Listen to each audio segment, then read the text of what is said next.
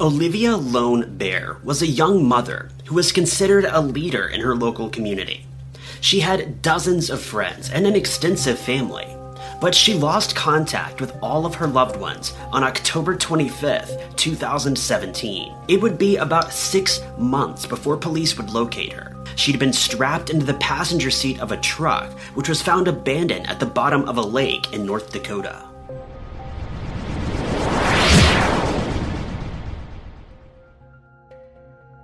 Olivia Lone Wolf was a young mother who was a member of the three affiliated tribes. She was well respected in her local community and was always spending time with friends and family and doing outdoor activities. Most of all, she loved spending time with her kids or playing poker. She was also an avid golfer and would go to dozens of local concerts.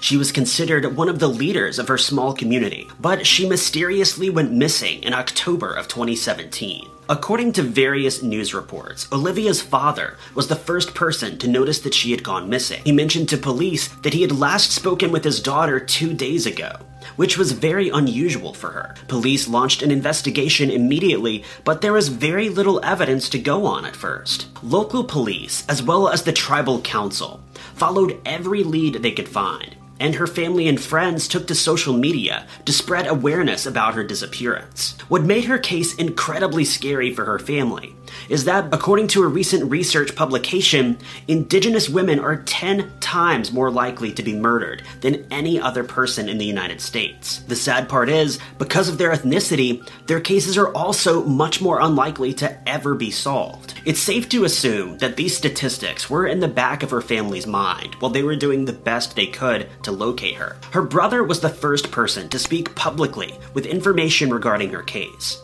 According to her brother, the last time Olivia was seen, she was leaving a bar. She had borrowed a friend's truck for the evening, but we don't know much else about this friend or who she would have been with at the bar. Police and her family are keeping all the details hidden, likely to avoid false leads in her case. After Olivia left the bar, her brother says that he believes she went home for a short while.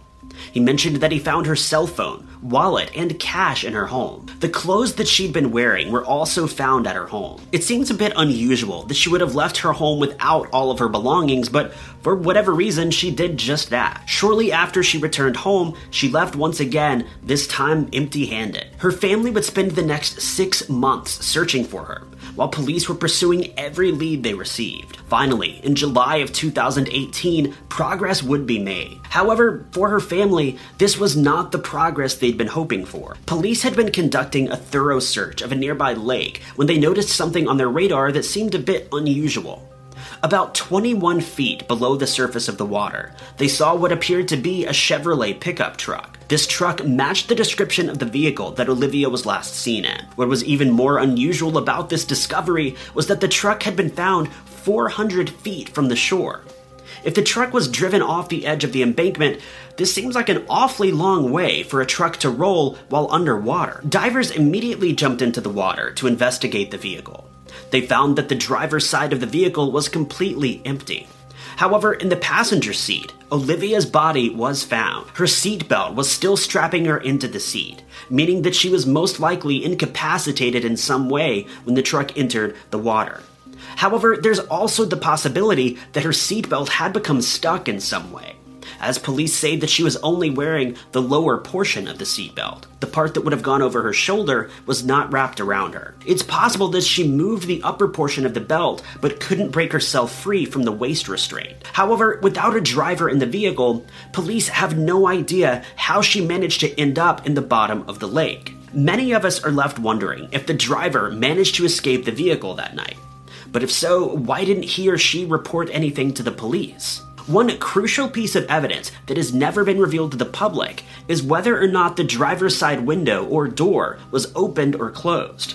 If the door or window had been opened, it's highly likely that the driver escaped the water, leaving Olivia to fend for herself. However, if both the door and window had been closed, well, that makes the situation much more eerie. To make matters worse, when Olivia's body was transferred to the local morgue, the medical examiner couldn't determine how she had passed away. Even though she'd only been missing for about seven months, the water from the lake had caused her body to degrade rapidly. meaning there was virtually no evidence left behind to find out what caused her to lose her life. There is a possibility that she was already deceased when the truck entered the water. However, without further evidence or clues, we have no way of knowing one way or the other. Olivia's family has grown incredibly frustrated with the local community. They've received no more helpful tips, and police have already investigated all of her friends and family. As far as we can tell, all of their alibis check out, and there's no lead suspect in Olivia's case though there is the possibility that this was just one big, unfortunate situation and was a genuine accident. Though surely someone in the area knows something about what happened to Olivia that fateful evening. Without any additional evidence, Olivia's case has run cold, and it will likely remain that way unless someone is willing to open up about what they saw on the evening of October 25th. The only good news to come out of cases like this is that the US Department of Interior has announced that they have plans to create a new investigative unit that will be exclusively dedicated to solving the cases of Indigenous women. This news was announced in April of 2021, and it seems like the unit is still being pulled together at the moment. But hopefully, we'll find out more information soon.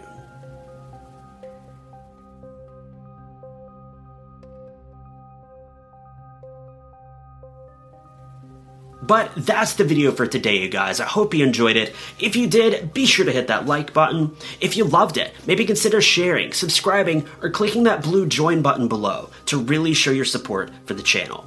But I've been Ty Notts. You guys have been lovely, and I'll catch you in the next video.